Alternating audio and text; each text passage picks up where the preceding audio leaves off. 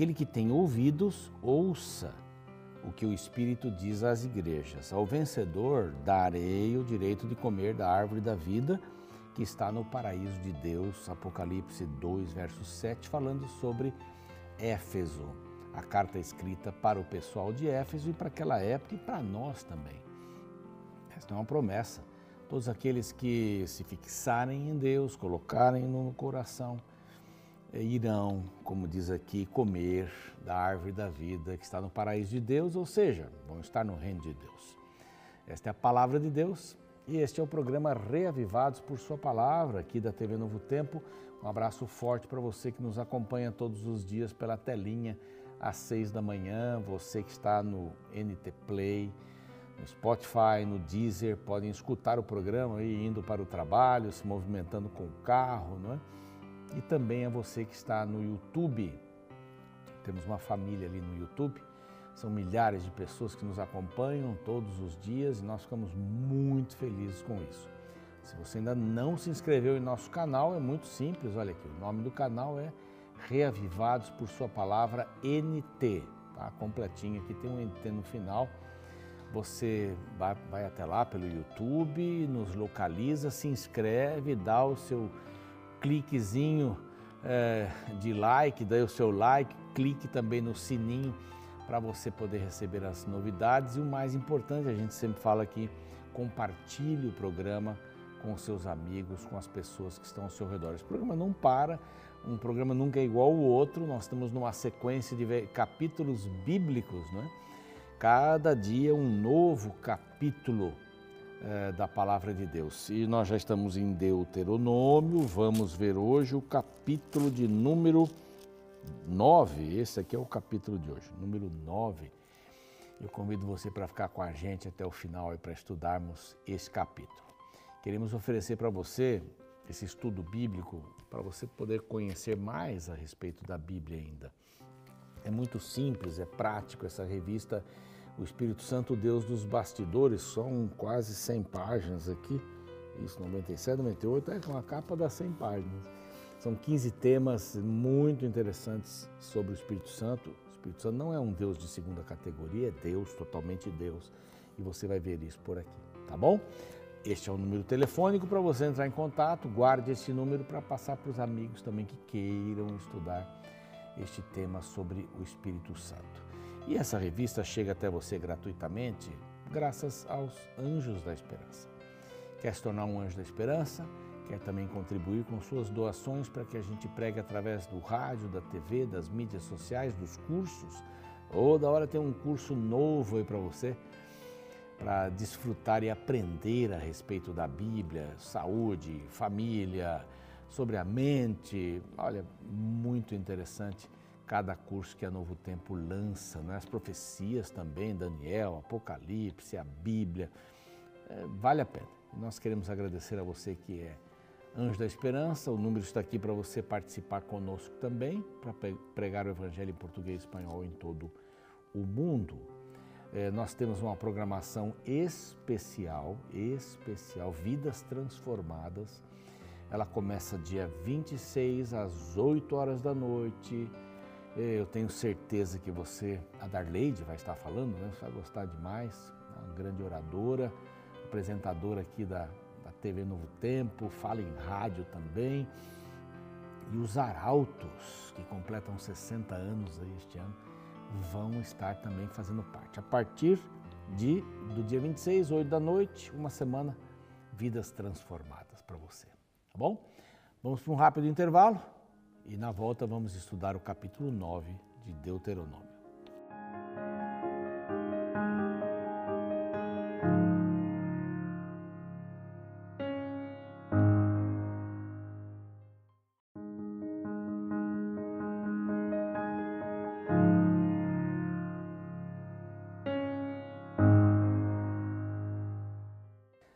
Estamos de volta com o seu programa Reavivados por Sua Palavra, aqui da TV Novo Tempo. Que bom que você chegou agora. Que bom que você está conosco desde o início também. Tem muita programação aqui na TV, também no YouTube, no NT Play. Você pode nos acompanhar aí o dia inteiro. Sempre haverá alguma coisa, tá bem? Bom, nós vamos estudar hoje a respeito do, ou o, o, o Salmo, hein? Eu ia falar Salmo, eu estou muito apressado. Deuteronômio, capítulo 9. Mas antes, uma novidade da Novo Tempo, o curso Vida Espiritual. Eu tenho falado é, espiritualidade cristã, né? Quase mudei o nome do curso esses dias, mas é Vida Espiritual. Aqui está um número telefônico, você pode mandar uma mensagem, quero fazer o curso Vida Espiritual, ou só Vida Espiritual, ou quero fazer o curso, não tem problema. Você recebe uma mensagem imediata e começa já fazendo o curso. A revista pode demorar uns dias, não é? Correio, etc e tal, mas aí no WhatsApp é rápido, você já começa a fazer e vale a pena. Eu já fiz o curso para experimentar, gostei demais. Bom? faça o curso, recomende para os seus amigos também, rápido, você pode fazer aí na fila, esperando alguma coisa, sempre tem uma pergunta ali, você vai, é empolgante, você vai gostar bastante. Capítulo 9 de Deuteronômio. Nós encontramos aqui algumas coisas é, interessantes. Quem você é, né? Uh, quem, quem é o povo? Deus está, está provocando através de Moisés o povo, né? está convidando o povo para continuar confiando nele. Ele os tirou do Egito ele vai a partir daí, mas de vez em quando ele diz assim: o Deus dos vossos pais, as promessas que eu fiz lá para trás. Quando ele diz vossos pais, está se referindo a antes do Egito: Abraão, é? Isaac, Jacó.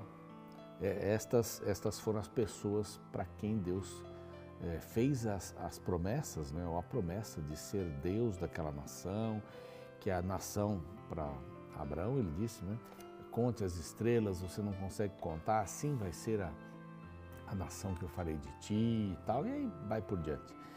Mas é, é importante a gente entender, aqui no capítulo 9, que a rebeldia do povo foi contra o Senhor estavam acostumados a adorar um monte de deuses lá no Egito.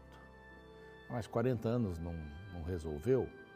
Não, não resolveu em tese. Eles viram muitas coisas acontecerem durante esses 40 anos. Alguns morreram no deserto, outros permaneceram fiéis por ali e viram muitas coisas, contaram dessas coisas para os seus filhos, para os seus netos e tudo mais. Agora eles já estão na parte leste do Jordão, já conquistaram essa região ali, uma região apropriada para gado, para ovelhas, eh, e estes eh, filhos de Israel, né, ou as tribos que representavam os filhos de Israel, meia tribo de Manassés, Gade e Ruben, as tribos dos dois, então pediram aquela área, porque ficaria prático para eles mas eles decidiram que construiriam currais, casas para os filhos, para as mulheres, atravessariam o Jordão para o outro lado, para a parte oeste, e ajudariam as nove tribos e meia não é, a conquistarem todo o território. Isso era uma, uma, um contrato que eles fizeram. Mas acontece que eh, Israel sempre retrucava e tinha alguns que eram contra, e eles foram rebeldes, né? O texto começa assim: Ouve Israel, tu passas hoje o Jordão para entrares. Hoje não era aquele dia mesmo, só 40 dias depois que eles atravessaram o Jordão. É hoje, tipo assim, vocês vão hoje, né, nesse tempo e tal, para entrares a possuir nações maiores e mais fortes do que tu. É, eu repito aqui, ele usa a segunda pessoa do singular para se referir ao seu povo aqui, né? Israel tal. Cidades grandes, amuralhadas até os céus. Povo grande e alto, filhos dos anaquins, ele está se referindo aqui a homens que eram considerados gigantes, que tu conheces e de que já ouvistes. Quem poderá resistir os filhos de Enaque? Sabe, pois, hoje que o Senhor teu Deus é que passa adiante de ti Deus é fogo que consome e os destruirá e os subjugará diante de ti, assim os desapossarás e depressa os farás perecer, como te prometeu o Senhor. A força é do Senhor. A batalha é do Senhor, a força é do Senhor, a vitória é do Senhor. O que deveria fazer o povo de Israel? Confiar no Senhor. E esse, esse pedaço aqui, esse pedaço, pedaço inicial, eu coloquei aqui um título de graça. É a graça, sem merecimento. É Deus que é à frente. Porque daqui a pouco ele diz assim: quando, pois, o Senhor, verso 4, os tiver lançado diante de ti, não digas no teu coração, então, olha, isso aqui é importante, por causa da minha justiça, é que o Senhor me trouxe essa terra. Vai se gabando, né, como a gente diz, para possuir, porque dela ou pela maldade dessas gerações é que o Senhor as lança de diante de ti. Não, não, não, não, não. Não é a tua justiça, ele diz assim, não é por causa da tua justiça, pela tua retitude, é, retitude do coração, que entras a possuir a terra, mas pela maldade dessas nações. Olha, é invertido. Não é por causa da. Pô, Israel era forte, justo. Não, era a menor nação. Deus deu aquela terra por causa das nações que estavam no lugar errado. Deus é, separou aquela área de Canaã para que o seu povo ficasse ali, porque era uma área onde tinha muita passagem, passava gente do mundo inteiro.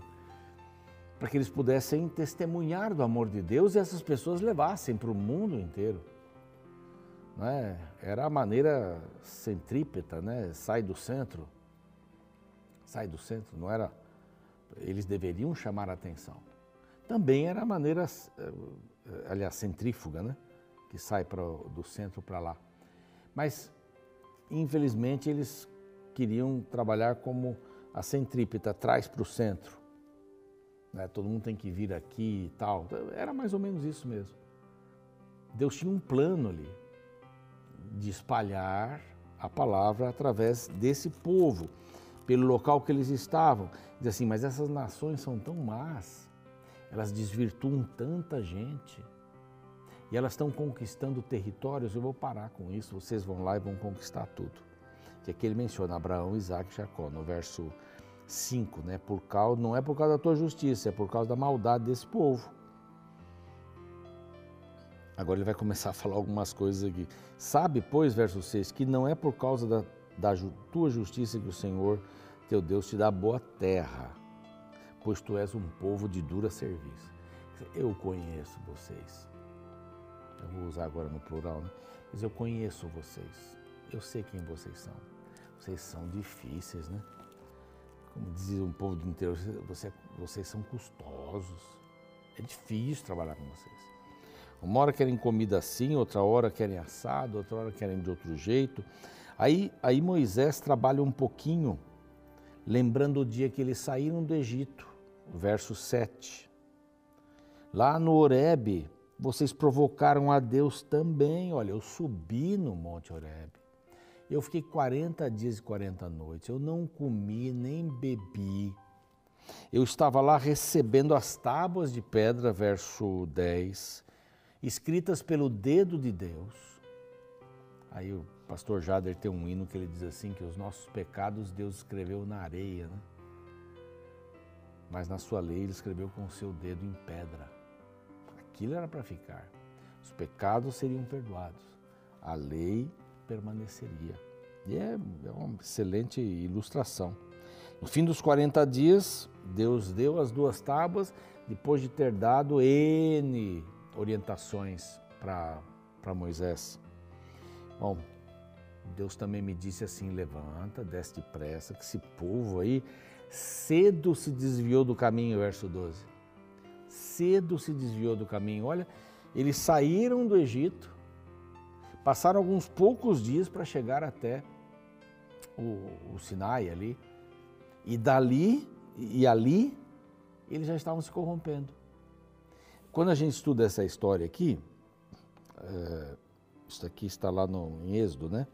Quando a gente estuda essa história, a gente percebe uma frase assim doída, que o povo vai dizer assim, Arão, faz um Deus aí pra gente. E pega o ouro, derrete, faz lá um bezerro de ouro. E aí eles começaram a adorar esse bezerro de ouro, gritar, alarido e tal, e eles diziam assim, foi esse o Deus que nos tirou do Egito. Eu acho que isso aí é uma das coisas mais assim baixas que o povo podia dizer. Foi Deus quem nos tirou do Egito. Eles estavam muito atrapalhados. Aí Moisés desce, cedo se desviou. Atentei para esse povo e eis que ele é povo de dura cerviz, falou o Senhor ainda para Moisés. Então me virei e desci, verso 15. A montanha ardia em fogo. Olhei, verso 16, e o que aconteceu? E eles, tavam, eles tinham pecado. Moisés falando com o povo, né? e vocês pecaram. Vocês pecaram, fizeram um bezerro fundido. Cedo, verso 16, ele repete que Deus tinha falado. Cedo vos desviastes do caminho que o Senhor vos ordenara. Então peguei as duas tábuas e quebrei. Sabe que aquelas tábuas foram quebradas, Deus deu outras tábuas. Aí foram colocadas numa arca. Depois, né? Isso vai aparecer aí. O Senhor se irou muito contra Arão para o destruir. Ele era o chefe. Mas também orei por Arão. Ao mesmo tempo, eu peguei aquele bezerro de ouro e o queimei, moendo-o bem. E ele pegou todo aquele pó de ouro e fez, sabe o quê? Jogou no rio. Isso não importa para gente. Nós não queremos. Aqui ele diz assim: e, o seu pó lancei no ribeiro que descia do monte, também em Tabera, em Massá, em Quibrote, a Tavá, provocastes muito a ira do Senhor. Que momentos foram esses? Em Tabera foi quando aquela reclamação e de repente todo mundo foi queimado, né? É, lá em Massá, nós encontramos que eles estavam sedentos e Moisés bateu na, na rocha. E, lá em Quibrote Atavá é quando eles pediram comida e Deus mandou o maná. Então são situações todas que o povo reclamava, o povo não era fácil, dura serviço. Quando também o Senhor vos enviou a Cades Barneia dizendo, vamos lá, possuam a terra, que, que fizeram os doze espias. Voltaram dez negativíssimos. Não, não, tem gigante, não dá. Aí, e dez só foram positivos, né? E o verso, verso 24 diz assim: Rebeldes fostes contra o Senhor desde o dia em que vos conheci, povo de dura serviço. Somos diferentes? Não. Nós não somos diferentes. Não somos diferentes. Aí ele vai contar um pouquinho sobre que ele orou porque Deus, Deus disse que ia destruir o povo. E, Senhor, o que, que os outros vão dizer? Ele não deu conta de levar o povo para Canaã? É lógico que Deus sabia disso, não precisou convencer. Moisés precisava mostrar se ele estava disposto a morrer pelo povo. Esse era o, o, o assunto. Moisés intercede, então Deus não destruiu o povo. E aqui, capítulo 10, vem a segunda, as segundas tábuas, né? uh, da lei que foram dadas, mais ou menos nas mesmas circunstâncias. Moisés sobe, demora, desce. A gente vai ver amanhã sobre isso aqui. A obediência por amor ao Senhor é a chave de toda a bênção. A obediência por amor ao Senhor é a chave de toda a bênção. Não é troca. É, sou obediente, Deus me dá alguma coisa. Não, jamais. Agora, nós somos muito parecidos com o povo de Israel a gente está sempre descontente. Parece que nunca está pleno, sabe por quê? Porque a gente não obedece por amor. É isso. Porque a gente não aceita a Deus como o Senhor da vida. E é por isso que a gente é parecido. A gente também é rebelde. A gente acha que o nosso caminho é melhor. A comida que eu, que eu penso é melhor a minha do que a de Deus. A, a roupa, a música. Eu estou falando de elementos esses elementos não salvam.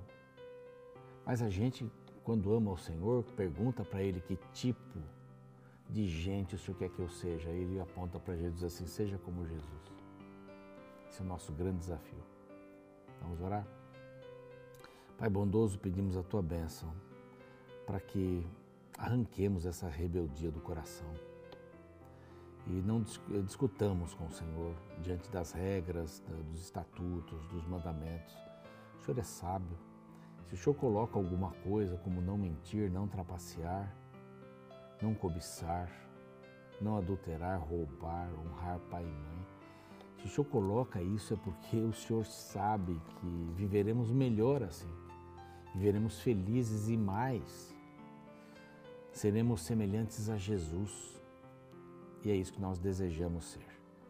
Abençoa a nós individualmente, nossa família, em nome de Cristo. Amém. O programa segue, eu fico por aqui, a gente se vê amanhã com o capítulo 10. Um abraço, até lá. Uma história do período da Segunda Guerra Mundial me chamou a atenção por expor o perigo do orgulho na vida humana. No auge do conflito entre os nazistas e os ingleses, um soldado alemão foi feito prisioneiro pelo exército inimigo. Porém, para sua surpresa, os ingleses que o capturaram não tiraram sua vida, mas o levaram para o hospital que havia dentro do quartel do exército. O estado de saúde do soldado alemão era delicado, pois perdera muito sangue e precisava urgentemente de uma transfusão.